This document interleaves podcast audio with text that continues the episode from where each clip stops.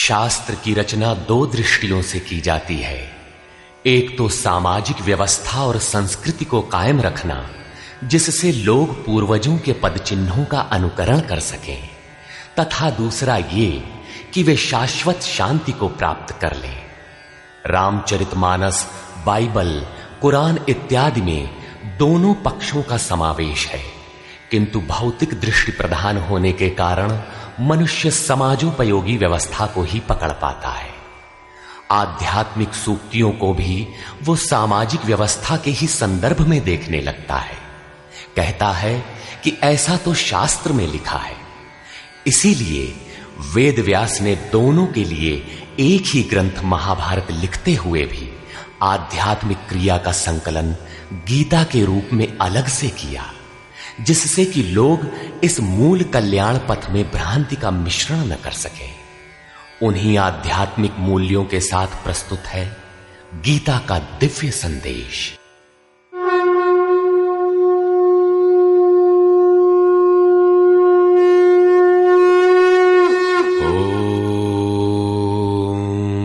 श्री परमात्मने नमः।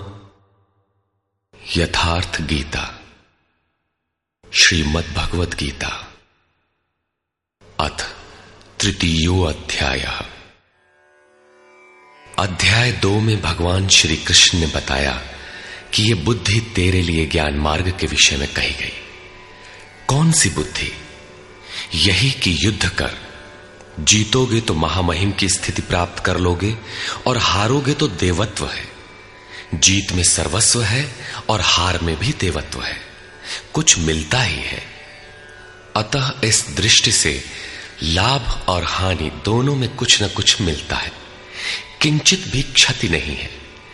फिर कहा, अब इसी को तू निष्काम कर्मयोग के विषय में सुन। जिस बुद्धि से युक्त होकर तू कर्मों के बंधन से अच्छी प्रकार छूट जाएगा। फिर उसकी विशेषताओं पर प्रकाश डाला। कर्म करते समय आवश्यक सावधानियों पर बल दिया। कि फल की वासना वाला ना हो। कामनाओं से रहित होकर कर्म में प्रवृत्त हो और कर्म करने में तेरी अश्रद्धा भी ना हो, जिससे तू कर्म बंधन से मुक्त हो जाएगा। मुक्त तो होगा, किंतु रास्ते में अपनी स्थिति नहीं दिखाई पड़ी। अतः अर्जुन को निष्काम कर्म योग की अपेक्षा ज्ञान मार्ग सरल और प्राप्ति वाला प्रतीत हुआ। उसने प्रश्न किया, जनार्दन निष्काम कर्म की अपेक्षा ज्ञान मार्ग आपकी दृष्टि में श्रेष्ठ है। तो मुझे भयंकर कर्मों में क्यों लगाते हैं? प्रश्न स्वाभाविक था। मान लें, एक ही स्थान पर जाने के दो रास्ते हैं। यदि आपको वास्तव में जाना है तो आप अवश्य प्रश्न करेंगे कि इनमें सुगम कौन है। यदि नहीं करते तो आप पथिक नहीं। ठीक इसी प्रकार अर्जुन ने भी प्रश्न रखा। अर्जुन उवाच।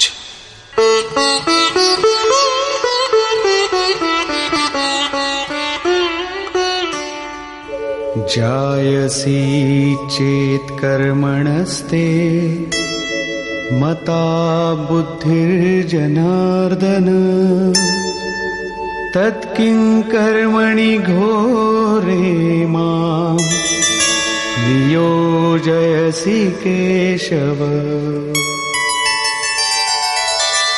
जनों पर दया करने वाले जनार्दन, यदि निष्काम कर्मयोग की अपेक्षा ज्ञान योग आपको श्रेष्ठ मान्य है तो हे केशव, आप मुझे भयंकर कर्मयोग में क्यों लगाते हैं?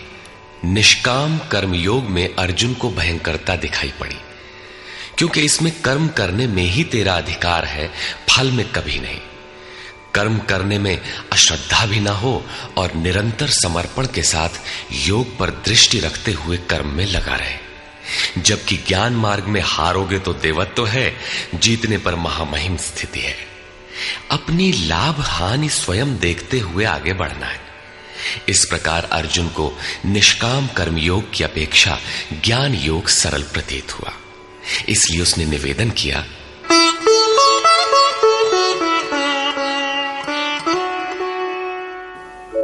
व्यामिश्रेणेव वाक्येन बुद्धिं मोहयसीव मे।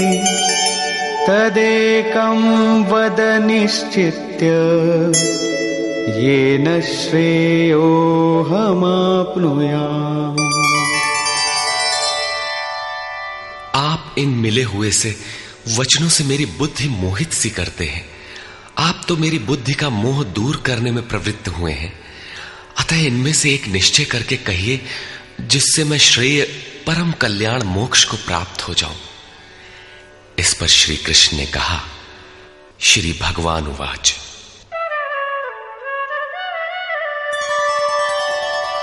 लोकेऽस्मिन् द्विविधा निष्ठा। पुरा प्रोक्ता मया नघ।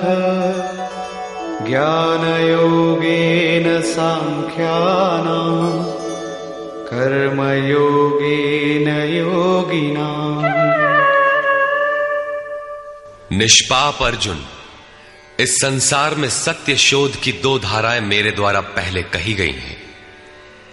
पहले का तात्पर्य कभी सत्य युग या त्रेता में नहीं बल्कि अभी जिसे दूसरे अध्याय में कह आए हैं, ज्ञानियों के लिए ज्ञान मार्ग और योगियों के लिए निष्काम कर्म योग बताया गया है। दोनों ही मार्गों के अनुसार कर्म तो करना ही पड़ेगा। कर्म अनिवार्य है। न कर्मणा कर्मणामनारम्भात् नैष्कर्म्यम् पुरुषोष्णुते न च सन्न्यसनादेव, सिद्धिं समधिगच्छति। अर्जुन, मनुष्य न तो कर्मों को न आरंभ करने से निष्कर्मता की अंतिम स्थिति को प्राप्त होता है, और न आरंभ की हुई क्रिया को त्यागने मात्र से भगवत प्राप्ति रूपी परम सिद्धि को ही प्राप्त होता है। अब तुझे ज्ञान मार्ग अच्छा लगे या निष्काम कर्म मार्ग? दोनों में कर्म तो करना ही पड़ेगा। प्रायः इस स्थल पर लोग भगवत पथ में संक्षिप्त मार्ग और बचाव ढूँढने लगते हैं। कर्म आरंभ ही न करें, हो गए निष्कर्मी। कहीं ऐसी भ्रांति न रह जाए। इसलिए श्री कृष्ण बल देते हैं कि कर्मों को न आरंभ करने से कोई निष्कर्म भाव को नहीं प्राप्त होता। शुभाशुभ कर्मों का जहाँ अंत है परम निष्कर्मता की उस स्थिति को कर्म करके ही पाया जा सकता है। इसी प्रकार बहुत से लोग कहते हैं, हम तो ज्ञान मार्गी हैं, ज्ञान मार्ग में कर्म है ही नहीं। ऐसा मानकर कर्मों को त्यागने वाले ज्ञानी नहीं होते। आरंभ की हुई क्रिया को त्यागने मात्र से कोई भगवत साक्षात्कार रूपी परम सिद्धि को प्राप्त नहीं होता है, क्योंकि न हि कश्चित् क्षणमपि जातु तिष्ठत्य कर्मकृत् कार्यते ह्यवशः कर्म। सर्वः प्रकृतिजैर्गुणैः कोई भी पुरुष किसी काल में क्षण मात्र भी कर्म किए बिना नहीं रहता, क्योंकि सभी पुरुष प्रकृति से उत्पन्न हुए गुणों द्वारा विवश होकर कर्म करते हैं। प्रकृति और प्रकृति से उत्पन्न गुण जब तक जीवित हैं, तब तक कोई भी पुरुष कर्म किए बिना रह ही नहीं सकता। अध्याय चार के तैतीसवें और सैतीसवें श्लोक में श्री कृष्ण कहते हैं कि यावन मात्र कर्म ज्ञान में समाप्त हो जाते हैं। ज्ञान रूपी अग्नि संपूर्ण कर्मों को भस्म कर देता है। यहाँ वे कहते हैं कि कर्म किए बिना कोई रहता ही नहीं। अंततः वे महापुरुष कहते क्या हैं? उनका आशय है कि यज्ञ करते करते तीनों गुणों से अतीत हो जाने पर मन के विलय और साक्षात्कार के साथ यज्ञ का परिणाम निकल जाने पर कर्म शेष हो जाते हैं। उस निर्धारित क्रिया की पूर्णता से पहले कर्म मिटते नहीं, प्रकृति पिंड नहीं छोड़ती।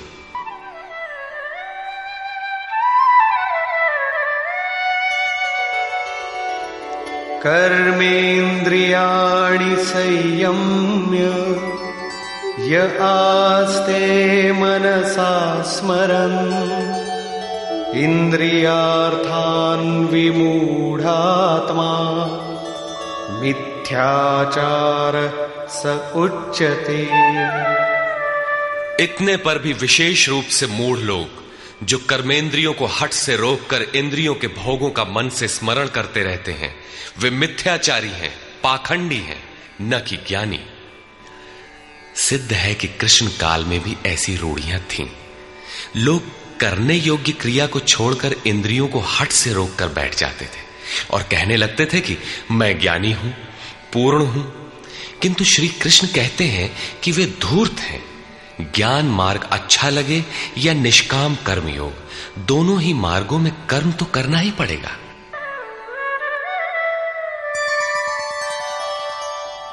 यस्त्विन्द्रियाणि मनसा, नियम्यारभतेऽर्जुन, कर्मेन्द्रियैः कर्मयोगम् असक्तः स विशिष्यते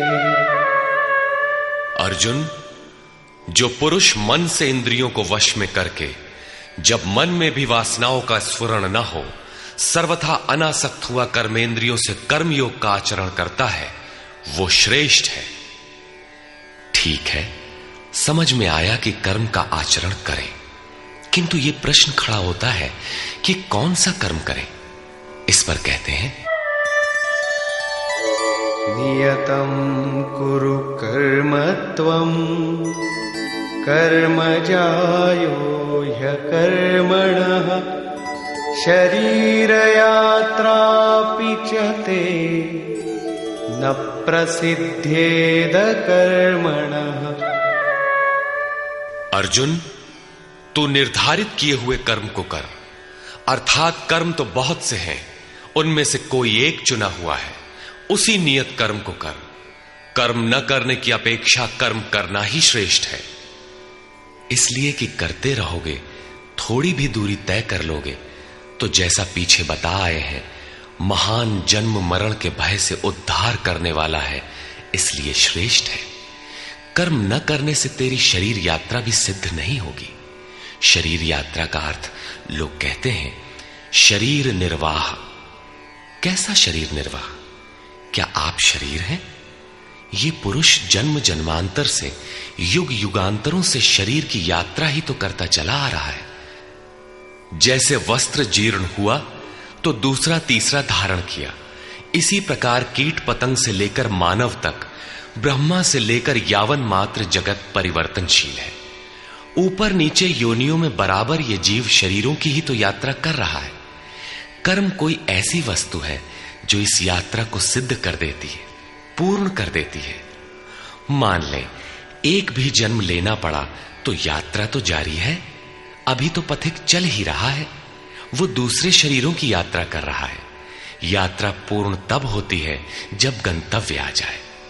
परमात्मा में स्थिति के अनंतर इस आत्मा को शरीरों की यात्रा नहीं करनी पड़ती।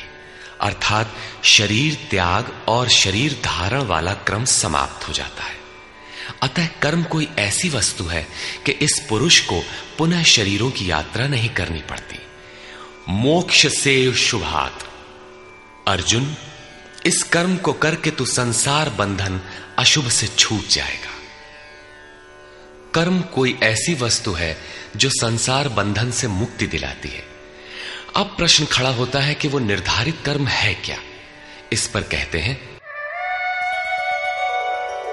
यज्ञार्थात् कर्मणोऽन्यत्र लोकोऽयं कर्मबन्धनः तदर्थं कर्म कौन्तेय मुक्तसङ्ग समाचर।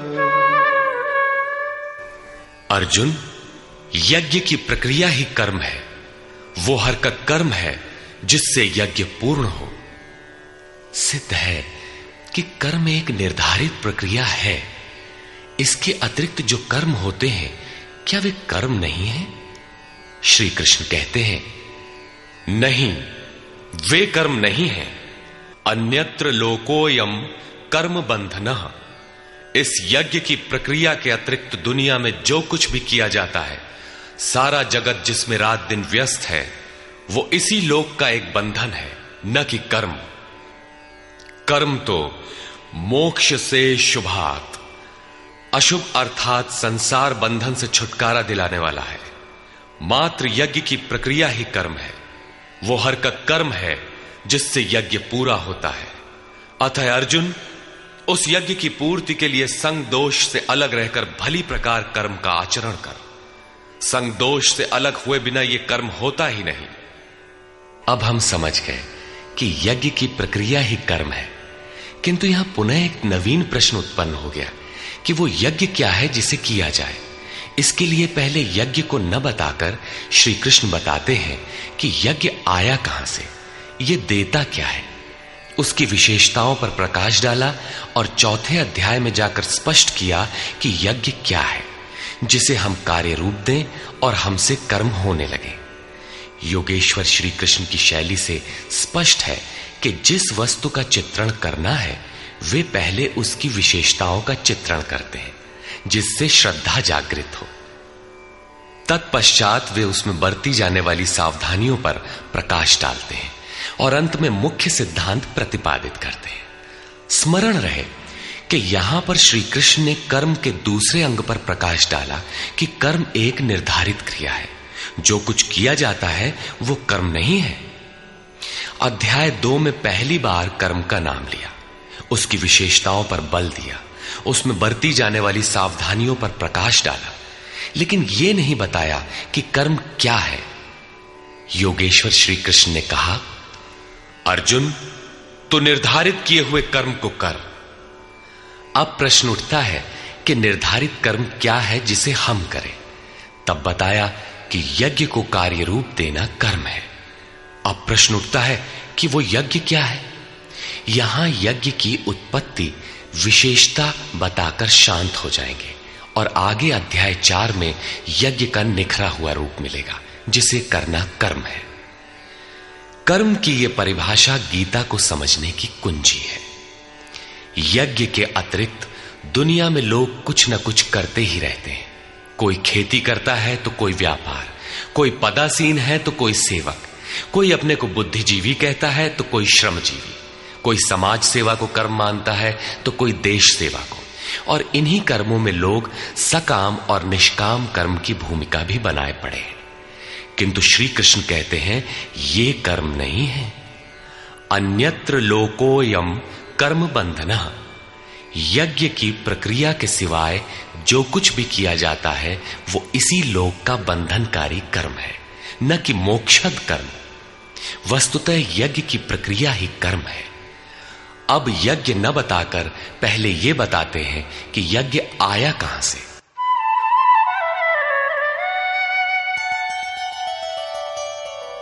सहयज्ञा प्रजा सृष्ट्वा पुरोवाच प्रजापतिः अनेन प्रसविष्यध्वम्।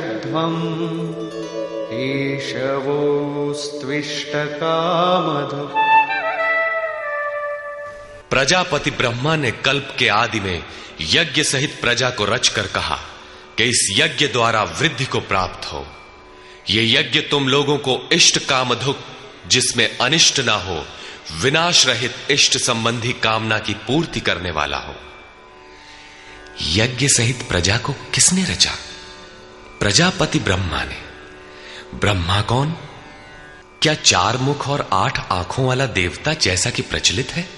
नहीं। श्री कृष्ण के अनुसार देवता नाम की कोई अलग सत्ता है ही नहीं। फिर प्रजापति कौन है? वस्तुतः जिसने प्रजा के मूल उद्गम परमात्मा में प्रवेश पा लिया है। वो महापुरुष प्रजापति है। बुद्धि ही ब्रह्मा है। अहंकार शिव बुद्धि अज, मन शशि, चित्त महान। उस समय बुद्धि यंत्र मात्र होती है। उस महापुरुष की वाणी में परमात्मा ही बोलता है। भजन की वास्तविक क्रिया प्रारंभ हो जाने पर बुद्धि का उत्तरोत्तर उत्थान होता है। प्रारंभ में वो बुद्धि ब्रह्म विद्या से संयुक्त होने के कारण ब्रह्मविद कही जाती है। क्रमशः विकारों का शमन होने पर ब्रह्म विद्या में श्रेष्ठ होने पर यह ब्रह्म विद्वर कही जाती है। उत्थान और सूक्ष्म हो जाने पर बुद्धि की अवस्था विकसित हो जाती है। वो ब्रह्म विद्वरियान कहलाती है। उस अवस्था में ब्रह्म विद्वेत्ता पुरुष दूसरों को भी उत्थान मार्ग पर लाने का अधिकार प्राप्त कर लेता है। बुद्धि की पराकाष्ठा है। ब्रह्म विद्वरिष्ठ अर्थात ब्रह्मविद की वो अवस्था जिसमें इष्ट प्रवाहित है। ऐसी स्थिति वाले महापुरुष प्रजा के मूल उद्गम परमात्मा में प्रविष्ट और स्थित रहते हैं। ऐसे महापुरुषों की बुद्धि मात्र यंत्र है। वे ही प्रजापति कहलाते हैं। वे प्रकृति के द्वंद्व का विश्लेषण कर आराधना क्रिया की रचना करते हैं। यज्ञ के अनुरूप संस्कारों का देना ही प्रजा की रचना है। इससे पूर्व समाज अचेत अव्यवस्थित रहता है। सृष्टि अनादि है। संस्कार पहले से ही है। किंतु अस्त व्यस्त विकृत है। यज्ञ के अनुरूप उन्हें ढालना ही रचना या सजाना है। ऐसे महापुरुष ने कल्प के आदि में यज्ञ सहित प्रजा की रचना की। कल्प निरोग बनाता है। वैद्य कल्प देते हैं, कोई काया कल्प करता है। ये क्षणिक शरीरों का कल्प है। वास्तविक कल्प तो तब है, जब भवरोग से मुक्ति मिल जाए। आराधना का प्रारंभ इस कल्प की शुरुआत है। आराधना पूर्ण हुई तो आपका कल्प पूरा हो गया। इस प्रकार परमात्म स्वरूपस्थ महापुरुषों ने भजन के प्रारंभ में यज्ञ सहित संस्कारों को सुसंगठित कर कहा कि इस यज्ञ से तुम वृद्धि को प्राप्त हो। कैसी वृद्धि? क्या मकान कच्चे से पक्का बन जाएगा? आय अधिक होने लगेगी? नहीं। यज्ञ इष्ट कामधु इष्ट संबंधी कामना की पूर्ति करेगा। इष्ट है परमात्मा। उस परमात्मा संबंधी कामना की पूर्ति वाला है। प्रश्न स्वाभाविक है कि यज्ञ सीधे उस परमात्मा की प्राप्ति करा देगा अथवा क्रम क्रम से चलकर।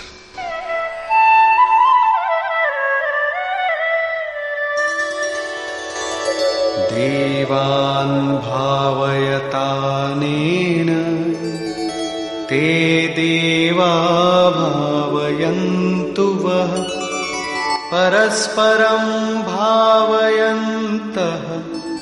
श्रेयः परमवाप्स्यथ। इस यज्ञ द्वारा देवताओं की उन्नति करो, अर्थात दैवी संपत्ति की वृद्धि करो। वे देवता लोग तुम लोगों की उन्नति करेंगे। इस प्रकार आपस में वृद्धि करते हुए परम श्रेय। जिसके बाद कुछ भी पाना शेष न रहे, ऐसे परम कल्याण को प्राप्त हो जाओ। ज्यो ज्यो हम यज्ञ में प्रवेश करेंगे, आगे यज्ञ का अर्थ होगा आराधना की विधि। त्यों त्यों हृदय देश में दैवी संपद अर्जित होती चली जाएगी। परम देव एकमात्र परमात्मा है। उस परम देव में प्रवेश दिला देने वाली जो संपद है, अंतकरण की जो सजातीय प्रवृत्ति है उसी को दैवी संपद कहते हैं। वो परम देव को संभव करती है, इसलिए दैवी संपद कही जाती है। न कि बाहरी देवता, जैसा लोग कल्पना कर लेते हैं। योगेश्वर श्री कृष्ण के शब्दों में उनका कोई अस्तित्व नहीं है। आगे कहते हैं,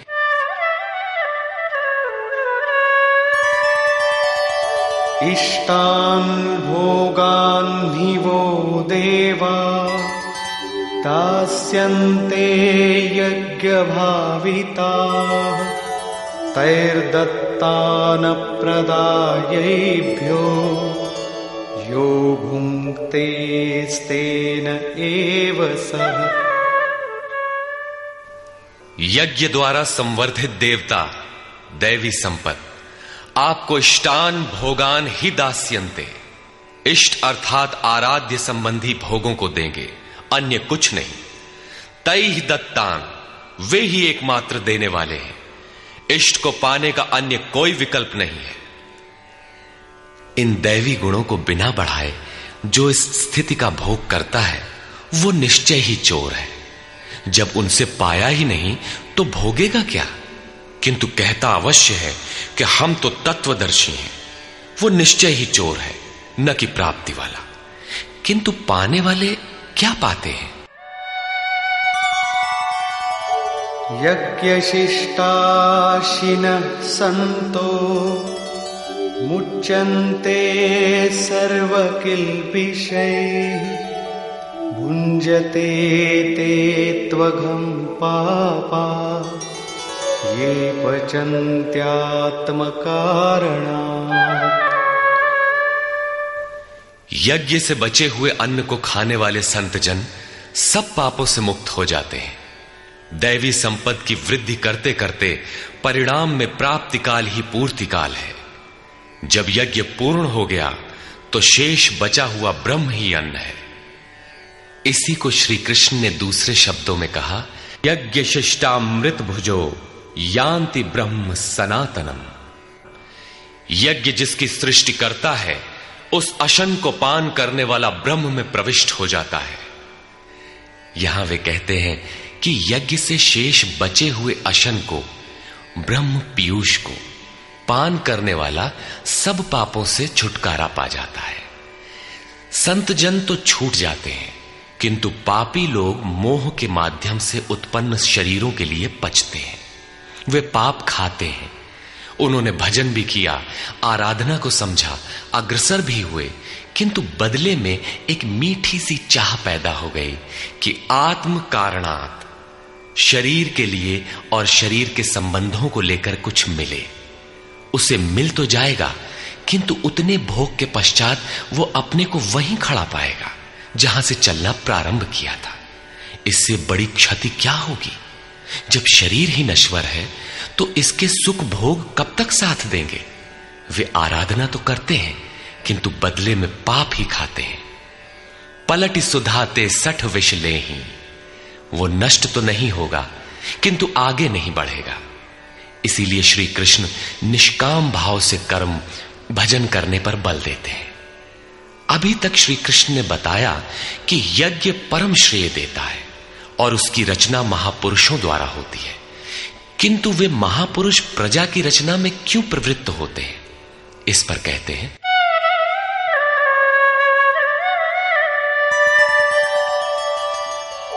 अन्नाद अन्नाद्भवन्ति भूतानि, पर्जन्यादन्नसम्भवः। यज्ञाद्भवति पर्जन्यो। यज्ञः कर्म समुद्भवः कर्म ब्रह्मोद्भवं विद्धि ब्रह्माक्षरसमुद्भवम् तस्मात् सर्वगतं ब्रह्म नित्यं यज्ञे प्रतिष्ठितम् संपूर्ण प्राणी अन्न से उत्पन्न होते हैं। अन्नम ब्रह्म व्यजानात अन्न परमात्मा ही है। उस ब्रह्म पीयूष को ही उद्देश्य बनाकर प्राणी यज्ञ की ओर अग्रसर होता है। अन्न की उत्पत्ति वृष्टि से होती है। बादलों से होने वाली वर्षा नहीं, अपितु कृपा वृष्टि। पूर्व संचित यज्ञ कर्म ही कृपा के रूप में बरस पड़ता है। आज की आराधना कल कृपा के रूप में मिलेगी। इसीलिए वृष्टि यज्ञ से होती है। स्वाहा बोलने और तिल जौ जलाने से ही वृष्टि होती तो विश्व की अधिकांश मरुभूमि ऊसर क्यों रहती? उर्वर बन जाती। यहाँ कृपा वृष्टि यज्ञ की देन है। ये यज्ञ कर्मों से ही उत्पन्न होने वाला है। कर्म से यज्ञ पूर्ण होता है। उस कर्म को वेद से उत्पन्न हुआ जान, वेद ब्रह्म स्थित महापुरुष की वाणी है। जो तत्व विदित नहीं है उसकी प्रत्यक्ष अनुभूति का नाम वेद है। न कि कुछ श्लोक संग्रह। वेद अविनाशी परमात्मा से उत्पन्न हुआ जान। कहा तो महात्माओं ने, किंतु वे परमात्मा के साथ तद्रूप हो चुके हैं। उनके माध्यम से अविनाशी परमात्मा ही बोलता है। इसलिए वेद अपौरुषेय कहे जाते हैं। महापुरुष वेद कहाँ से पा गए? तो वेद अविनाशी परमात्मा से उत्पन्न हुआ। वे महापुरुष उससे तद्रूप हैं। वे मात्र यंत्र हैं, इसलिए उनके द्वारा वही बोलता है, क्योंकि यज्ञ के द्वारा ही मन के निरोध काल में वो विदित होता है। इससे सर्वव्यापी परम अक्षर परमात्मा सर्वदा यज्ञ में ही प्रतिष्ठित है। यज्ञ ही उसे पाने का एकमात्र उपाय है। इसी पर बल देते हैं एवं प्रवर्तितं चक्रम् नानुवर्तयति हयः अघायुरिन्द्रियारामो मोघं पार्थ सजीवति। हे पार्थ, जो पुरुष इसी लोक में मनुष्य शरीर प्राप्त कर इस प्रकार चलाए हुए साधन चक्र के अनुसार नहीं बरतता अर्थात दैवी संपद का उत्कर्ष, देवताओं की वृद्धि और परस्पर वृद्धि के द्वारा अक्षय धाम को प्राप्त करना। इस क्रम के अनुसार जो नहीं बरतता, इंद्रियों का आराम चाहने वाला वो पापायु पुरुष व्यर्थ ही जीता है। बंधुओं, योगेश्वर श्री कृष्ण ने अध्याय दो में कर्म का नाम लिया और इस अध्याय में बताया कि नियत कर्म का आचरण कर। यज्ञ की प्रक्रिया ही कर्म है। इसके सिवाय जो कुछ किया जाता है, वो इसी लोक का बंधन है। इसीलिए संग दोष से अलग रहकर उस यज्ञ की पूर्ति के लिए कर्म का आचरण कर। उन्होंने यज्ञ की विशेषताओं पर प्रकाश डाला और बताया कि यज्ञ की उत्पत्ति ब्रह्मा से है। प्रजा अन्न को उद्देश्य बनाकर उस यज्ञ में प्रवृत्ति होती है। यज्ञ कर्म से और कर्म अपौरुषेय वेद से उत्पन्न होते हैं।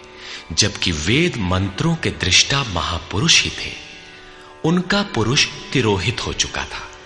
प्राप्ति के साथ अविनाशी परमात्मा ही शेष बचा था। इसलिए वेद परमात्मा से उत्पन्न है। सर्वव्यापी परमात्मा यज्ञ में सर्वदा प्रतिष्ठित है। इस साधन चक्र के अनुसार जो नहीं बरतता, वो पापायु पुरुष इंद्रियों का सुख चाहने वाला है, व्यर्थ ही जीता है। अर्थात यज्ञ ऐसी विधि विशेष है जिसमें इंद्रियों का आराम नहीं है, अपितु अक्षय सुख है। इंद्रियों के संयम के साथ इसमें लगने का विधान है। इंद्रियों का आराम चाहने वाले पापायु हैं अभी तक श्री कृष्ण ने नहीं बताया है कि यज्ञ है क्या, परंतु क्या यज्ञ करते ही रहेंगे या इसका कभी अंत भी होगा? इस पर योगेश्वर कहते हैं यस्त्वात्मरतिरेव स्यात् आत्मतृप्तश्च मानवः। आत्मन्येव च सन्तुष्टः। तस्य न विद्यते। परंतु जो मनुष्य आत्मा में ही रत, आत्मतृप्त और आत्मा में ही संतुष्ट है, उसके लिए कोई कर्तव्य नहीं रह जाता। यही तो लक्ष्य था। जब अव्यक्त सनातन अविनाशी आत्म तत्व प्राप्त हो गया तो आगे ढूंढे किसे? ऐसे पुरुष के लिए न कर्म की आवश्यकता है, न किसी आराधना की। आत्मा और परमात्मा एक दूसरे के पर्याय है। इसी का पुनः चित्रण करते हैं। नैव तस्य कृतेनार्थो। नाकृतेनेह कश्चन, न चास्य सर्वभूतेषु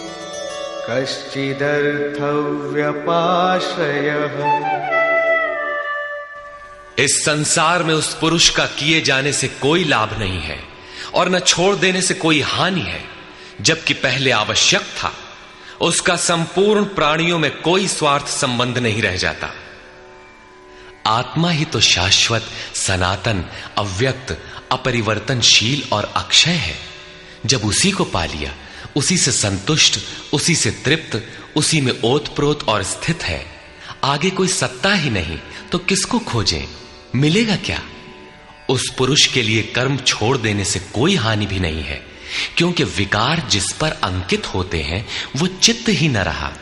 उसका संपूर्ण भूतों में, बाह्य जगत और आंतरिक संकल्पों की परत में लेश मात्र भी अर्थ नहीं रहता। सबसे बड़ा अर्थ तो था परमात्मा। जब वही उपलब्ध है तो दूसरों से उसका क्या प्रयोजन होगा? तस्मादसक्तः सततम कार्यम कर्म समाचर। असक्तो ह्याचरन् कर्म परमाप्नोति पुरुष। इस स्थिति को प्राप्त करने के लिए तू अनासक्त हुआ। निरंतर कार्यम कर्म। जो करने योग्य कर्म है, उस कर्म को अच्छी प्रकार कर। क्योंकि अनासक्त पुरुष कर्म के आचरण से परमात्मा को प्राप्त होता है। नियत कर्म, कार्यम कर्म एक ही है। कर्म की प्रेरणा देते हुए वे कहते हैं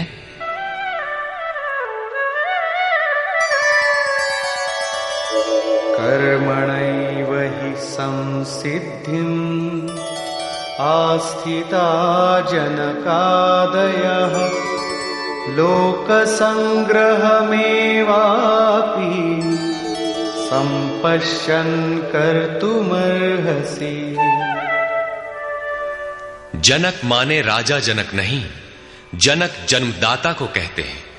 योग ही जनक है, आपके स्वरूप को जन्म देता है, प्रकट करता है। योग से संयुक्त प्रत्येक महापुरुष जनक हैं। ऐसे योग संयुक्त बहुत से ऋषियों, जनकादय, जनक इत्यादि ज्ञानी जन महापुरुष भी कर्मणा एव संसिद्धिम कर्मों के द्वारा ही परम सिद्धि को प्राप्त हुए हैं। परम सिद्धि माने परम तत्व परमात्मा की प्राप्ति। जनक इत्यादि जितने भी पूर्व में होने वाले महर्षि हुए हैं, इस कार्यम कर्म के द्वारा जो यज्ञ की प्रक्रिया है, इस कर्म को करके ही संसिद्धिम, परम सिद्धि को प्राप्त हुए किंतु प्राप्ति के पश्चात वे भी लोक संग्रह को देखकर कर्म करते हैं। लोक हित को चाहते हुए कर्म करते हैं। अतः तू भी प्राप्ति के पश्चात लोक नायक बनने के लिए कार्य करने के ही योग्य है। क्यों? यद्यदाचरति श्रेष्ठः, तत्तदेवेतरो जनः, स यत्प्रमाणं कुरुते, लोकस्तदनुवर्तते। श्रेष्ठ पुरुष जो जो आचरण करता है, अन्य पुरुष भी उसके अनुसार ही करते हैं। वो महापुरुष जो कुछ प्रमाण कर देता है, संसार उसका अनुसरण करता है। पहले श्री कृष्ण ने स्वरूप में स्थित आत्मतृप्त महापुरुष की रहनी पर प्रकाश डाला कि उसके लिए कर्म किए जाने से न कोई लाभ और न छोड़ने से कोई हानि। फिर भी जनकादि कर्म में भली प्रकार बरतते थे। वहाँ उन महापुरुषों से श्री कृष्ण धीरे से अपनी तुलना कर देते हैं कि मैं भी एक महापुरुष हूँ। न मे पार्थास्ति कर्तव्यम्। त्रिषु लोकेषु किंचन। नानवाप्तमवाप्तव्यम्। वर्त एव च कर्मणि। हे पार्थ, मुझे तीनों लोकों में कोई कर्तव्य नहीं है। पीछे कह आए हैं कि उस महापुरुष का समस्त भूतों में कोई कर्तव्य नहीं है। यहाँ कहते हैं, तीनों लोकों में मुझे कुछ भी कर्तव्य शेष नहीं है, तथा किंचन मात्र प्राप्त होने योग्य वस्तु अप्राप्त नहीं है। तब भी मैं कर्म में भली प्रकार बरतता हूँ। क्यों? यदि हम न जातु कर्मण्यतन्द्रितः। मम वर्तमानुवर्तन्ते। मनुष्याः पार्थ सर्वशः। क्योंकि यदि मैं सावधान होकर कदाचित कर्म में न बरतूं तो मनुष्य मेरे बर्ताव के अनुसार बरतने लग जाएँगे। तो क्या आपका अनुकरण भी बुरा है? श्री कृष्ण कहते हैं, हाँ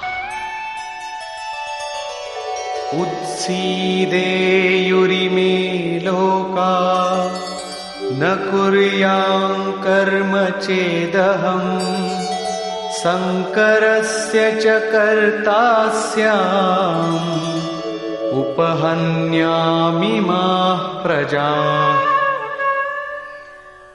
यदि मैं सावधान होकर कर्म न करूँ तो ये सब लोग भ्रष्ट हो जाएँ और मैं संकरस्य।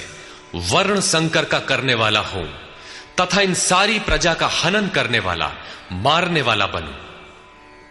स्वरूप में स्थित महापुरुष सतर्क रहकर यदि आराधना क्रम में न लगे रहें तो समाज उनकी नकल करके भ्रष्ट हो जाएगा।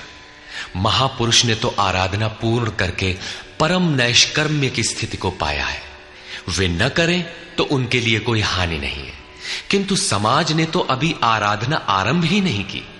पीछे वालों के मार्गदर्शन के लिए ही महापुरुष कर्म करते हैं। मैं भी करता हूँ। अर्थात श्री कृष्ण एक महापुरुष थे। न कि बैकुंठ से आए हुए कोई विशेष भगवान। उन्होंने कहा कि महापुरुष लोक संग्रह के लिए कर्म करता है, मैं भी करता हूँ। यदि न करूँ तो लोगों का पतन हो जाए। सभी कर्म छोड़ बैठेंगे। मन बड़ा चंचल है। ये सब कुछ चाहता है, केवल भजन नहीं चाहता। यदि स्वरूपस्थ महापुरुष कर्म न करें तो देखा देखी पीछे वाले भी तुरंत कर्म छोड़ देंगे। उन्हें बहाना मिल जाए कि ये भजन नहीं करते, पान खाते हैं, इत्र लगाते हैं, सामान्य बातें करते हैं, फिर भी महापुरुष कहलाते हैं। ऐसा सोचकर वे भी आराधना से हट जाते हैं, पतित हो जाते हैं।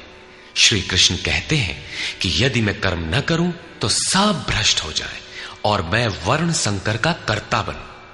स्त्रियों के दूषित होने से वर्ण संकर तो देखा सुना जाता है। अर्जुन भी इसी के भय से विकल था कि स्त्रियाँ दूषित होंगी तो वर्ण संकर पैदा होंगे। किंतु श्री कृष्ण कहते हैं, यदि मैं सावधान होकर आराधना में लगा न रहूँ तो वर्ण संकर का करता हूँ। वस्तुतः आत्मा का शुद्ध वर्ण है परमात्मा। अपने शाश्वत स्वरूप के पथ से भटक जाना वर्ण संकरता है। यदि स्वरूपस्थ महापुरुष क्रिया में नहीं बरतता तो लोग उनके अनुकरण में क्रिया रहित हो जाएँगे आत्म पथ से भटक जाएँगे, वर्ण संकर हो जाएँगे, वे प्रकृति में खो जाएँगे। स्त्रियों का सतीत्व एवं नस्ल की शुद्धता एक सामाजिक व्यवस्था है। अधिकारों का प्रश्न है। समाज के लिए उसकी उपयोगिता भी है। किंतु माता पिता की भूलों का, संतान की साधना पर कोई प्रभाव नहीं पड़ता। आपन करनी पार उतरनी। हनुमान, व्यास, वशिष्ठ, नारद सुखदेव कबीर, ईसा इत्यादि अच्छे महापुरुष हुए, जबकि सामाजिक कुलीनता से इनका संपर्क नहीं है। आत्मा अपने पूर्व जन्म के गुण धर्म लेकर आता है। श्री कृष्ण कहते हैं मन षष्ठानीन्द्रियाणी प्रकृति स्थानी कर्षति। मन सहित इंद्रियों से जो कार्य इस जन्म में होता है, उनके संस्कार लेकर जीवात्मा पुराने शरीर को त्याग कर नवीन शरीर में प्रवेश कर जाता है। इसमें जन्मदाताओं का क्या लगा? उनके विकास में कोई अंतर नहीं आया। अतः स्त्रियों के दूषित होने से वर्ण संकर नहीं होता। स्त्रियों के दूषित होने और वर्ण संकर से कोई संबंध नहीं है। शुद्ध स्वरूप की ओर अग्रसर न होकर प्रकृति में बिखर जाना ही वर्ण संकर है। यदि महापुरुष सावधान होकर क्रिया, नियत कर्म में बरतते हुए लोगों से क्रिया न कराएँ तो वो उस सारी प्रजा का हनन करने वाला, मारने वाला बने। साधना क्रम में चलकर उस मूल अविनाशी की प्राप्ति ही जीवन है। और प्रकृति में बिखरे रहना, भटक जाना, मृत्यु है। किंतु वो महापुरुष इस सारी प्रजा को यदि क्रिया पथ पर नहीं चलाता, उस सारी प्रजा को बिखराव से रोककर सतपथ पर नहीं चलाता तो वो सारी प्रजा का हनन करने वाला हत्यारा है, हिंसक है और क्रमशः चलते हुए जो चला लेता है, वो शुद्ध अहिंसा है। गीता के अनुसार शरीर का निधन, नश्वर कलेवरों का निधन मात्र परिवर्तन है हिंसा नहीं। सक्ता कर्मण्य विद्वांसो यथा कुर्वन्ति भारत। कुर्याद् विद्वांस्तथा सक्तः संग्रहम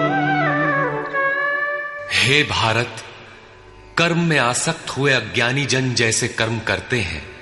वैसे ही अनासक्त हुआ विद्वान, पूर्ण ज्ञाता भी लोक हृदय में प्रेरणा और कल्याण संग्रह चाहता हुआ कर्म करे। यज्ञ की विधि जानते और करते हुए भी हम अज्ञानी हैं। ज्ञान का अर्थ है प्रत्यक्ष जानकारी।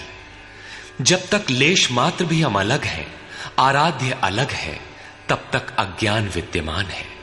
जब तक अज्ञान है तब तक कर्म में आसक्ति रहती है। अज्ञानी जितनी आसक्ति से आराधना करता है, उसी प्रकार अनासक्त। जिसे कर्मों से प्रयोजन नहीं है तो आसक्ति क्यों होगी? ऐसा पूर्ण ज्ञाता महापुरुष भी लोकहित के लिए कर्म करे, दैवी संपद का उत्कर्ष करे, जिससे समाज उस पर चल सके। न बुद्धिभेदं जनयेद्। अज्ञानां कर्मसङ्गिनां जोषयेत् सर्वकर्माणि विद्वान् युक्तः समाचरन्। ज्ञानी पुरुषों को चाहिए कि कर्मों में आसक्ति वाले अज्ञानियों की बुद्धि में भ्रम न पैदा करें। अर्थात स्वरूपस्थ महापुरुष ध्यान दें कि उनके किसी आचरण से पीछे वालों के मन में कर्म के प्रति अश्रद्धा न उत्पन्न हो जाए। परमात्म तत्व से संयुक्त महापुरुष को भी चाहिए कि स्वयं भली प्रकार नियत कर्म करता हुआ उनसे करावे। यही कारण था कि पूज्य महाराज जी वृद्धावस्था में भी रात के दो बजे ही उठकर बैठ जाएँ, खांसने लगे। तीन बजे बोलने लगे उठो मिट्टी के पुतलो सब उठकर चिंतन में लग जाए तो स्वयं थोड़ा लेट जाए। कुछ देर बाद फिर उठकर बैठ जाए। कहें, तुम लोग सोचते हो कि महाराज सो रहे हैं, किंतु मैं सोता नहीं, श्वास में लगा हूँ। वृद्धावस्था का शरीर है, बैठने में कष्ट होता है, इसी से मैं पड़ा रहता हूँ। लेकिन तुम्हें तो स्थिर और सीधे बैठकर चिंतन में लगना है। जब तक तैल धारा के सदृश श्वास की डोरी न लग जाए, क्रम न टूटे, अन्य संकल्प बीच में व्यवधान उत्पन्न न कर सके, तब तक सतत लगे रहना साधक का धर्म है। मेरी श्वास तो बाँस की तरह स्थिर खड़ी है।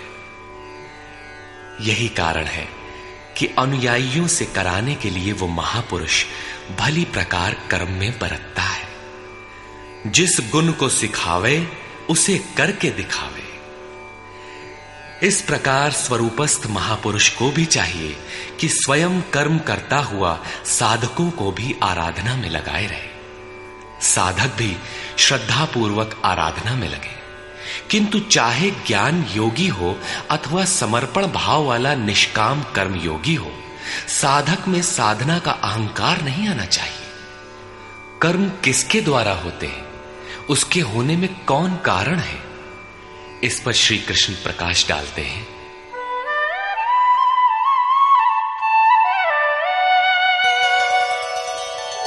प्रकृते क्रियमाणानि, गुणैः कर्माणि सर्वशः, अहङ्कारविमूढात्मा, कर्ताहमिति मन्यते। आरंभ से पूर्ति पर्यंत संपूर्ण कर्म प्रकृति के गुणों द्वारा किए जाते हैं। फिर भी अहंकार से विशेष मूल पुरुष मैं करता हूँ, ऐसा मान लेता है। ये कैसे माना जाए कि आराधना प्रकृति के गुणों द्वारा होती है? ऐसा किसने देखा? इस पर कहते हैं। तत्ववित्तु महाबाहो।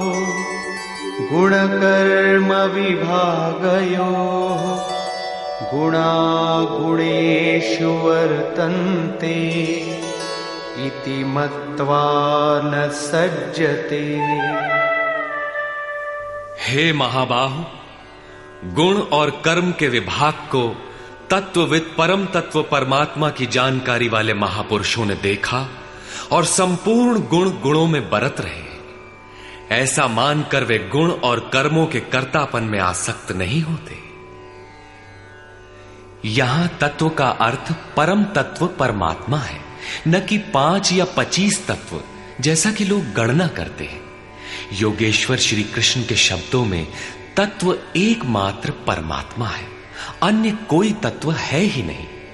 गुणों को पार करके परम तत्व परमात्मा में स्थित महापुरुष गुण के अनुसार कर्मों का विभाजन देख पाते हैं। तामसी गुण रहेगा तो उसका कार्य होगा आलस्य, निद्रा प्रमाद, कर्म में प्रवृत्त न होने का स्वभाव। राजसी गुण रहेंगे तो आराधना में पीछे न हटने का स्वभाव, शौर्य, स्वामी भाव से कर्म होगा। और सात्विक गुण कार्यरत होने पर ध्यान समाधि, अनुभवी उपलब्धि, धारावाहिक चिंतन सरलता स्वभाव में होगी। गुण परिवर्तनशील है। प्रत्यक्षदर्शी ज्ञानी ही देख पाता है कि गुणों के अनुरूप कर्मों का उत्कर्ष अपकर्ष होता है। गुण अपना कार्य करा लेते हैं, अर्थात गुण गुणों में बरतते हैं। ऐसा समझकर वो प्रत्यक्ष, दृष्टा कर्म में आसक्त नहीं होता। किंतु जिसने गुणों का पार नहीं पाया, जो अभी रास्ते में है, उन्हें तो कर्म में आसक्त रहना है। इसलिए प्रकृतेर्गुण सम्मूढ़ा सज्जन्ते गुणकर्मसु। तान मंदान कृत्स्न विन्न विचालये प्रकृति के गुणों से मोहित हुए पुरुष गुण और कर्मों में क्रमशः निर्मल गुणों की ओर उन्नति देखकर उनमें आसक्त होते हैं। उन अच्छी प्रकार न समझने वाले मंदान, शिथिल प्रयत्न वालों को अच्छी प्रकार जानने वाला ज्ञानी चलायमान न करे। उन्हें हतोत्साहित न करे, बल्कि प्रोत्साहन दे, क्योंकि कर्म करके ही उन्हें परम नैष्कर्म्य की स्थिति पाना है। अपनी शक्ति और स्थिति का आकलन करके कर्म में प्रवृत्त होने वाले ज्ञान मार्गी साधकों को चाहिए कि कर्म को गुणों की देन माने, अपने को कर्ता मानकर अहंकारी न बन जाए। निर्मल गुणों को प्राप्त होने पर भी उनमें आसक्त न हो। किंतु निष्काम कर्मयोगी को कर्म और गुणों के विश्लेषण में समय देने की कोई आवश्यकता नहीं है। उसे तो बस समर्पण के साथ कर्म करते जाना है। कौन गुण आ जा रहा है, ये देखना इष्ट की ज़िम्मेदारी हो जाती है। गुणों का परिवर्तन और क्रम क्रम से उत्थान, वो इष्ट की ही देन मानता है, और कर्म होने को भी उन्हीं की देन मानता है। अतः कर्तापन का अहंकार या गुणों में आसक्ति होने की समस्या उसके लिए नहीं रहती, जबकि अनवरत लगा रहता है। इसी पर और साथ ही युद्ध का स्वरूप बताते हुए श्री कृष्ण कहते हैं मयि सर्वाणि कर्माणि सन्न्यस्याध्यात्मचेतसा निराशीर्निर्ममो भूत्वा युध्यस्व विगतज्वर। इसलिए अर्जुन, तू अध्यात्म चेतसा अंतरात्मा में चित्त का निरोध करके ध्यानस्थ होकर संपूर्ण कर्मों का मुझमें अर्पण करके आशा रहित, ममता रहित और संताप रहित होकर युद्ध कर। जब चित्त ध्यान में स्थित है, लेश मात्र भी कहीं आशा नहीं, कर्म में ममत्व नहीं है, असफलता का संताप नहीं है तो वो पुरुष कौन सा युद्ध करेगा? जब सब ओर से चित्त सिमट कर हृदय देश में निरुद्ध होता जा रहा है तो वो लड़ेगा किस लिए? किससे और वहाँ है कौन? वास्तव में जब आप ध्यान में प्रवेश करेंगे, तभी युद्ध का सही स्वरूप खड़ा होता है। तो काम क्रोध, राग द्वेष, आशा तृष्णा इत्यादि विकारों का समूह, विजातीय प्रवृत्तियाँ जो कुरु कहलाती हैं, संसार में प्रवृत्ति देती ही रहती है। बाधा के रूप में भयंकर आक्रमण करती है। बस इनका पार पाना ही युद्ध है। इनको मिटाते हुए अंतरात्मा में सिमटते जाना, ध्यानस्थ होते जाना ही यथार्थ युद्ध है। इसी पर पुनः बल देते हैं। ये मे मतमिदं नित्यम् अनुतिष्ठन्ति मानवाः। श्रद्धावन्तो न सूयन्तो। मुच्यन्ते तेऽपि कर्मभिः। अर्जुन, जो कोई मनुष्य दोष दृष्टि से रहित होकर श्रद्धा भाव समर्पण से संयुक्त हुआ, सदा मेरे इस मत के अनुसार बरतते हैं कि युद्ध कर वे पुरुष भी संपूर्ण कर्मों से छूट जाते हैं। योगेश्वर का यह आश्वासन किसी हिंदू, मुसलमान या ईसाई के लिए नहीं, अपितु मानव मात्र के लिए है। उनका मत है कि युद्ध कर। इससे ऐसा प्रतीत होता है कि ये उपदेश युद्ध वालों के लिए था। अर्जुन के समक्ष तो सौभाग्य से विश्व युद्ध की संरचना थी। आपके सामने तो कोई युद्ध नहीं है। आप गीता के पीछे क्यों पड़े क्योंकि कर्मों से छूटने का उपाय तो युद्ध करने वालों के लिए है किंतु ऐसा कुछ नहीं है। वस्तुतः ये अंतरदेश की लड़ाई है। क्षेत्र और क्षेत्रज्ञ का, विद्या और अविद्या का धर्म क्षेत्र और कुरुक्षेत्र का संघर्ष है। आप ज्यो ज्यो ध्यान में चित्त का निरोध करेंगे, विजातीय प्रवृत्ति बाधा के रूप में प्रत्यक्ष होती है, भयंकर आक्रमण करती है। उसका शमन करते हुए चित्त का निरोध करते जाना ही युद्ध है। जो दोष दृष्टि से रहित होकर श्रद्धा के साथ इस युद्ध में लगता है, वो कर्मों के बंधन से, आवागमन से भली प्रकार छुटकारा पा जाता है। जो इस युद्ध में प्रवृत्त नहीं होता, उसकी क्या गति होती है? इस पर कहते हैं ये त्वेतदभ्यसूयन्तो नानुतिष्ठन्ति मे मतम् सर्वज्ञानविमूढांस्तान् विद्धि नष्टान चेतसः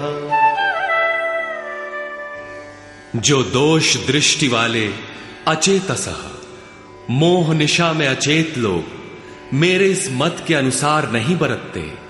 अर्थात ध्यानस्थ होकर आशा, ममता, संताप रहित होकर समर्पण के साथ युद्ध नहीं करते। सर्वज्ञान विमूढ़ान। ज्ञान पथ में सर्वथा मोहित, उन लोगों को तू कल्याण से भ्रष्ट हुआ ही जान। जब यही सही है तो लोग करते क्यों नहीं? इस पर कहते हैं सदृशं चेष्टते स्वस्याः प्रकृतेर्ज्ञानवानपि प्रकृतिं यान्ति भूतानि निग्रह किं करिष्यति? सभी प्राणी अपनी प्रकृति को प्राप्त होते हैं, अपने स्वभाव से परवश होकर कर्म में भाग लेते हैं। प्रत्यक्षदर्शी ज्ञानी भी अपनी प्रकृति के अनुसार चेष्टा करता है।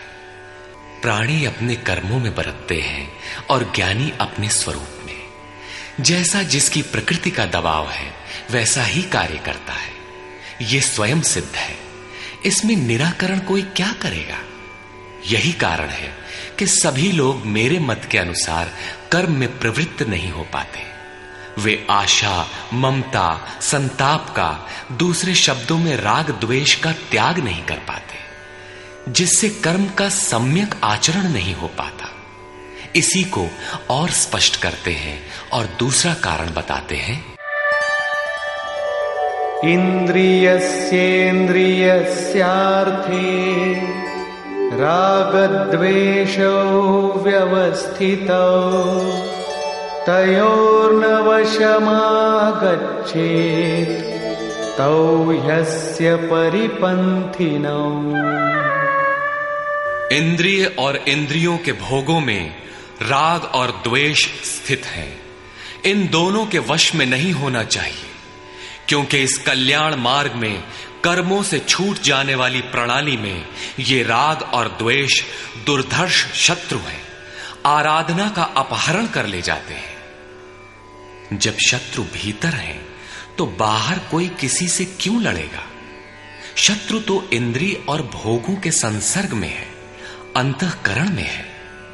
अतः ये युद्ध भी अंतकरण का युद्ध है, क्योंकि शरीर ही क्षेत्र है, जिसमें सजातीय, विजातीय दोनों प्रवृत्तियाँ विद्या और अविद्या रहती हैं, जो माया के दो अंग हैं।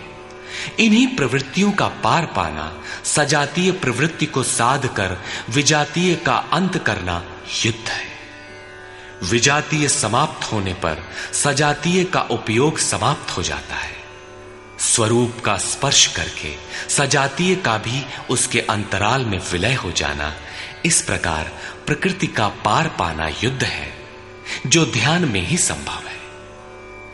राग द्वेष के शमन में समय लगता है। इसलिए बहुत से साधक क्रिया को छोड़कर सहसा महापुरुष की नकल करने लग जाते हैं। श्री कृष्ण इससे सावधान करते हैं।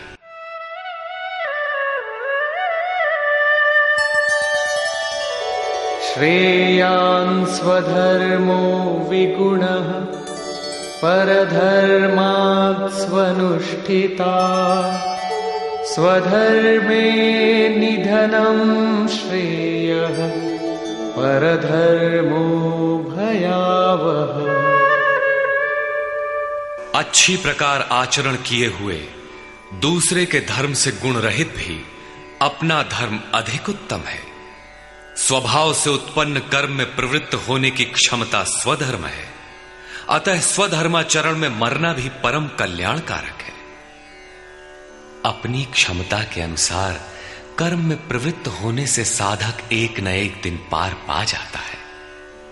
जहाँ से साधन छूटेगा, शरीर मिलने पर वहीं से पुनः प्रारंभ होगा। आत्मा तो मरता नहीं। शरीर, अर्थात वस्त्र बदलने से आपके बुद्धि विचार बदल तो नहीं जाते। आगे वालों की तरह स्वांग बनाने से साधक भय को प्राप्त होगा। भय प्रकृति में होता है, परमात्मा में नहीं। प्रकृति का आवरण और घना हो उठेगा। स्वधर्म क्या है? अध्याय दो में श्री कृष्ण ने स्वधर्म का नाम लिया था कि, स्वधर्म को भी देखकर तू युद्ध करने योग्य है। क्षत्रिय के लिए इससे बढ़कर कल्याणकारी मार्ग नहीं है। स्वधर्म में अर्जुन क्षत्रिय पाया जाता है। संकेत किया कि, अर्जुन, जो ब्राह्मण है वेदों का उपदेश उनके लिए क्षुद्र जलाशय के तुल्य है। तू वेदों से ऊपर उठ और ब्राह्मण बन। अर्थात स्वधर्म में परिवर्तन संभव है। वहाँ पुनः कहा कि राग द्वेष के वश में न हो, इन्हें काट। स्वधर्म श्रेयस्कर है। इनका यह आशय नहीं है कि अर्जुन किसी ब्राह्मण की नकल करके उस जैसी वेशभूषा बना ले। एक ही कर्म पथ को महापुरुष ने चार श्रेणियों में बांट दिया। निकृष्ट, मध्यम, उत्तम, अति उत्तम। इन श्रेणी के साधकों को क्रमशः शूद्र, वैश्य, क्षत्रिय और ब्राह्मण की संज्ञा दी। शूद्र वाली क्षमता से कर्म का आरंभ होता है और साधना क्रम में वही साधक ब्राह्मण बन सकता है। इससे भी आगे जब वो परमात्मा में प्रवेश पा जाता है तो न ब्राह्मणो न क्षत्रिय, न वैश्यो न शूद्र, चिदानंद रूप शिव केवलोहम वो वर्णों से ऊपर हो जाता है। यही श्री कृष्ण भी कहते हैं कि चातुर्वर्ण्यम मया सृष्टम। चार वर्णों की रचना मैंने की। तो क्या जन्म के आधार पर मनुष्यों को बांटा? नहीं। गुण कर्म विभागशाह गुणों के आधार पर कर्म बांटा गया। कौन सा कर्म? क्या सांसारिक कर्म? श्री कृष्ण कहते हैं, नहीं। नियत कर्म। नियत कर्म क्या है? वो है यज्ञ की प्रक्रिया, जिसमें होता है श्वास में प्रश्वास का हवन। प्रश्वास का श्वास में हवन। इंद्रिय संयम इत्यादि। जिसका शुद्ध अर्थ है योग साधना, आराधना। इस आराधना कर्म को ही चार श्रेणियों में बांटा गया। जैसी क्षमता वाला पुरुष हो, उसे उसी श्रेणी से प्रारंभ करना चाहिए। यही सबका अपना अपना स्वधर्म है। यदि वो आगे वालों की नकल करेगा तो भय को प्राप्त होगा। सर्वथा नष्ट तो नहीं होगा, क्योंकि इसमें बीज का नाश तो नहीं होता। हाँ वो प्रकृति के दबाव से भयाक्रांत, दीनहीन अवश्य हो जाएगा। शिशु कक्षा का विद्यार्थी स्नातक कक्षा में बैठने लगे तो स्नातक क्या बनेगा? वो प्रारंभिक वर्णमाला से भी वंचित रह जाएगा। अर्जुन प्रश्न रखता है कि मनुष्य स्वधर्म का आचरण क्यों नहीं कर पाता? अर्जुन ओवाच अथ केन प्रयुक्तोऽयम् पापं चरति पूरुषः अनिच्छन्नपि वार्ष्णेय बलादिव नियोजितः। हे कृष्ण, फिर ये पुरुष बरबस घसीट कर लगाए हुए के सदृश न चाहता हुआ भी किसकी प्रेरणा से पाप का आचरण करता है? आपके मत के अनुसार क्यों नहीं चल पाता? इस पर योगेश्वर श्री कृष्ण कहते हैं, श्री भगवान उवाच कामयेश क्रोधयेश, रजो गुणसमुद्भवः, महाशनो महापाप्मा। वैरिणम् अर्जुन, रजोगुण से उत्पन्न ये काम और ये क्रोध, अग्नि के समान भोग भोगने से कभी न तृप्त होने वाले बड़े पापी हैं। काम क्रोध, राग द्वेष के ही पूरक है। अभी मैंने जिसकी चर्चा की थी, इस विषय में तू इनको ही शत्रु जान। अब इनका प्रभाव बताते हैं।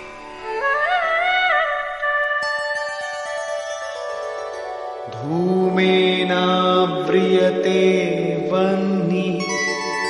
यथादर्शो मलेन च। यथोल्बेनावृतो गर्भः। तथा तेनेदमावृतम्। जैसे धुएँ से अग्नि और मल से दर्पण ढक जाता है, जैसे जेर से गर्भ ढका हुआ है ठीक वैसे ही काम क्रोधादि विकारों से यह ज्ञान ढका हुआ है। भीगी लकड़ी जलाने पर धुआँ ही धुआँ होता है। अग्नि रहकर भी लपट का रूप नहीं ले पाता। मल से ढके दर्पण पर जिस प्रकार प्रतिबिंब स्पष्ट नहीं होता, झिल्ली के कारण जिस प्रकार गर्भ ढका रहता है, वैसे ही इन विकारों के रहते परमात्मा का प्रत्यक्ष ज्ञान नहीं होता। आवृतं ज्ञानमेतेन, ज्ञानिनो नित्यवैरिणा, कामरूपेण कौन्तेय, दुष्पूरेणानलेन च।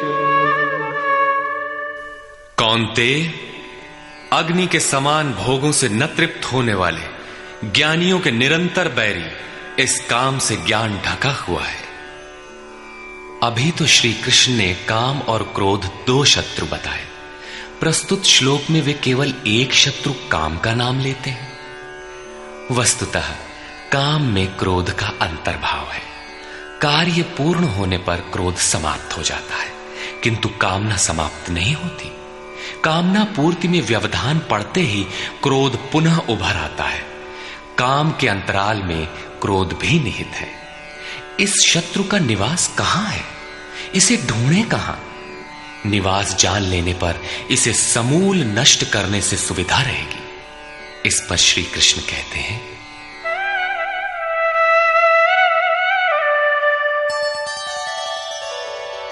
इन्द्रियाणि मनो बुद्धिः, अस्याधिष्ठानमुच्यते। एतैर्विमोहयत्येष ज्ञानमावृत्य देहिनम्। इंद्रियाँ मन और बुद्धि इसके वास स्थान कहे जाते हैं। ये काम इन मन बुद्धि और इंद्रियों के द्वारा ही ज्ञान को आच्छादित करके जीवात्मा को मोह में डालता है। तस्मात् त्वमिन्द्रियाण्यादौ नियम्य भरतर्षभ पाप्मानं प्रजहियेनम् ज्ञानविज्ञाननाशनम्। इसलिए अर्जुन, तू पहले इंद्रियों को नियम में संयत कर, क्योंकि शत्रु तो इनके अंतराल में छिपा है। वो तुम्हारे शरीर के भीतर है। बाहर खोजने से वो कहीं नहीं मिलेगा। इंद्रियों को वश में करके ज्ञान और विज्ञान का नाश करने वाले इस पापी काम को ही मार। ये हृदय देश की अंतर जगत की लड़ाई है।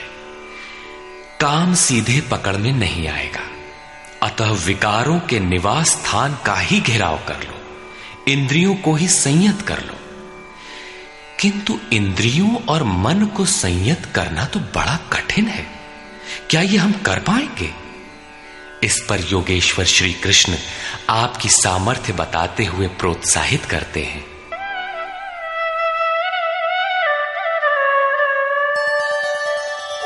इन्द्रियाणि पराण्याहुः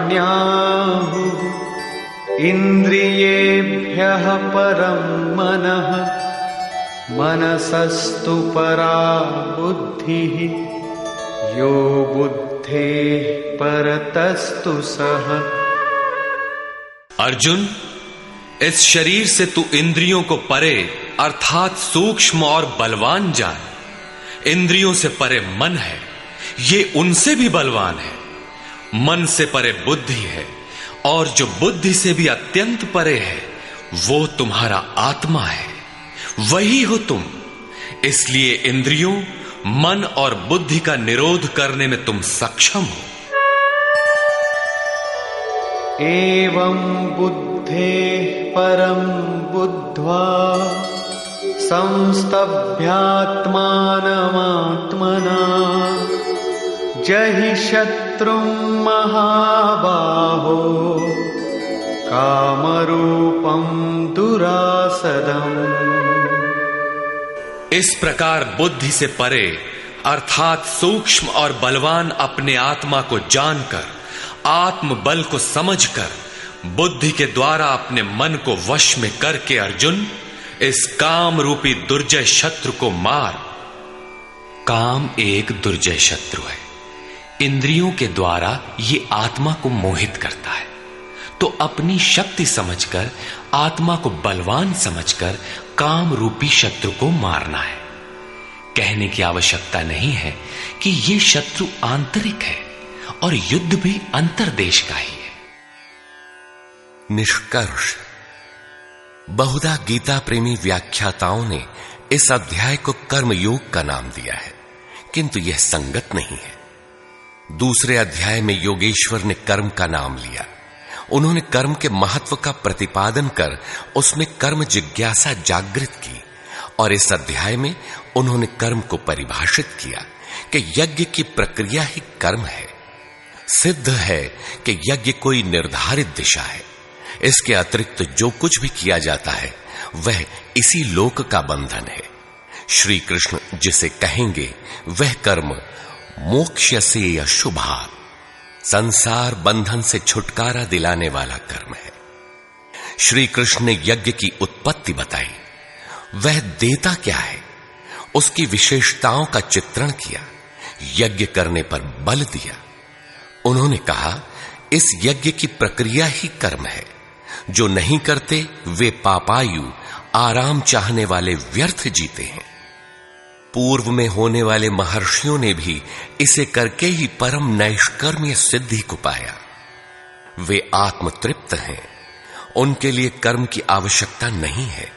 फिर भी पीछे वालों के मार्गदर्शन के लिए वे भी कर्म में भली प्रकार लगे रहते थे। उन महापुरुषों से श्री कृष्ण ने अपनी तुलना की कि मेरा भी अब कर्म करने से कोई प्रयोजन नहीं है। किंतु मैं भी पीछे वालों के हित के लिए ही कर्म में बरतता हूँ। श्री कृष्ण ने स्पष्ट अपना परिचय दिया कि वे एक योगी थे।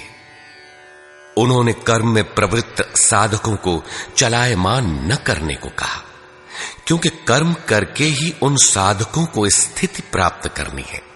यदि नहीं करेंगे तो नष्ट हो जाएँगे। इस कर्म के लिए ध्यानस्थ होकर युद्ध करना है। आँखें बंद हैं। इंद्रियों से सिमटकर चित्त का निरोध हो चला तो युद्ध कैसा? उस समय काम, क्रोध, राग, द्वेष बाधक होते हैं। इन विजातीय प्रवृत्तियों का पार पाना ही युद्ध है। आसुरी संपद, कुरुक्षेत्र, विजातीय प्रवृत्ति को शनह शनह छांटते हुए ध्यानस्थ होते जाना ही युद्ध है। वस्तुतः ध्यान में ही युद्ध है। यही इस अध्याय का सारांश है, जिसमें न कर्म बताया, न यज्ञ। यदि यज्ञ समझ में आ जाए तो कर्म समझ में आए। अभी तो कर्म समझाया ही नहीं गया। इस अध्याय में केवल स्थित प्रज्ञ महापुरुष के प्रशिक्षणात्मक पहलू पर बल दिया गया। यह तो गुरुजनों के लिए निर्देश है। वे न भी करें तो उन्हें कोई क्षति नहीं, और न ऐसा करने में उनका अपना कोई लाभ ही है। किंतु जिन साधकों को परम गति अभीष्ट है, उनके लिए विशेष कुछ कहा ही नहीं। तो यह कर्मयोग कैसे है? कर्म का स्वरूप भी स्पष्ट नहीं है जिसे किया जाए, क्योंकि यज्ञ की प्रक्रिया ही कर्म है। अभी तक उन्होंने इतना ही बताया। यज्ञ तो बताया नहीं। कर्म का स्वरूप स्पष्ट कहाँ हुआ? हाँ, युद्ध का यथार्थ चित्रण गीता में यही पाया जाता है। संपूर्ण गीता पर दृष्टिपात करें तो अध्याय दो में कहा कि शरीर नाशवान है, अतः युद्ध कर। गीता में युद्ध का यही ठोस कारण बताया गया। आगे ज्ञान योग के संदर्भ में क्षत्रिय के लिए युद्ध ही कल्याण का एकमात्र साधन बताया गया। और कहा कि यह बुद्धि तेरे लिए ज्ञान योग के विषय में कही गई। कौन सी बुद्धि? यही कि हार जीत दोनों दृष्टियों में लाभ ही है। ऐसा समझकर युद्ध कर। फिर अध्याय चार में कहा कि योग में स्थित रहकर हृदय में स्थित अपने संशय को ज्ञान रूपी तलवार द्वारा काट। वह तलवार योग में है। अध्याय पाँच से दस तक युद्ध की चर्चा तक नहीं है। ग्यारहवें अध्याय में केवल इतना कहा कि ये शत्रु मेरे द्वारा पहले से ही मारे गए हैं। तू निमित्त मात्र होकर खड़ा भर हो जा, यश को प्राप्त कर। ये तुम्हारे बिना भी मारे हुए हैं, प्रेरक करा लेगा। तू इन मुर्दों को ही मार। अध्याय पंद्रह में, संसार सुविरूढ़ मूल वाला पीपल वृक्ष जैसा कहा गया। जिसे असंगता रूपी शस्त्र द्वारा काटकर उस परम पद को खोजने का निर्देश मिला। आगे के अध्यायों में युद्ध का उल्लेख नहीं है। हाँ, अध्याय 16 में असुरों का चित्रण अवश्य है, जो नरकगामी है। अध्याय तीन में ही युद्ध का विशद चित्रण है। श्लोक तीस से श्लोक तैतालीस तक युद्ध का स्वरूप, उसकी अनिवार्यता युद्ध न करने वालों का विनाश, युद्ध में मारे जाने वाले शत्रुओं के नाम, उन्हें मारने के लिए अपनी शक्ति का आह्वान और निश्चय ही उन्हें काट कर फेंकने पर बल दिया। इस अध्याय में शत्रु और शत्रु का आंतरिक स्वरूप स्पष्ट है, जिनके विनाश की प्रेरणा दी गई है। अतः, ओम तत्सदिति श्रीमद भगवद गीता सुपनिषत्सु। ब्रह्म विद्यायाम योग शास्त्रे श्री कृष्ण अर्जुन संवादे शत्रु विनाश प्रेरणा नाम तृतीयो अध्याय इस प्रकार स्वामी अड़गड़ानंद कृत श्रीमद भगवद गीता के भाष्य यथार्थ गीता का तीसरा अध्याय पूर्ण होता है। हरिओम तत्सत।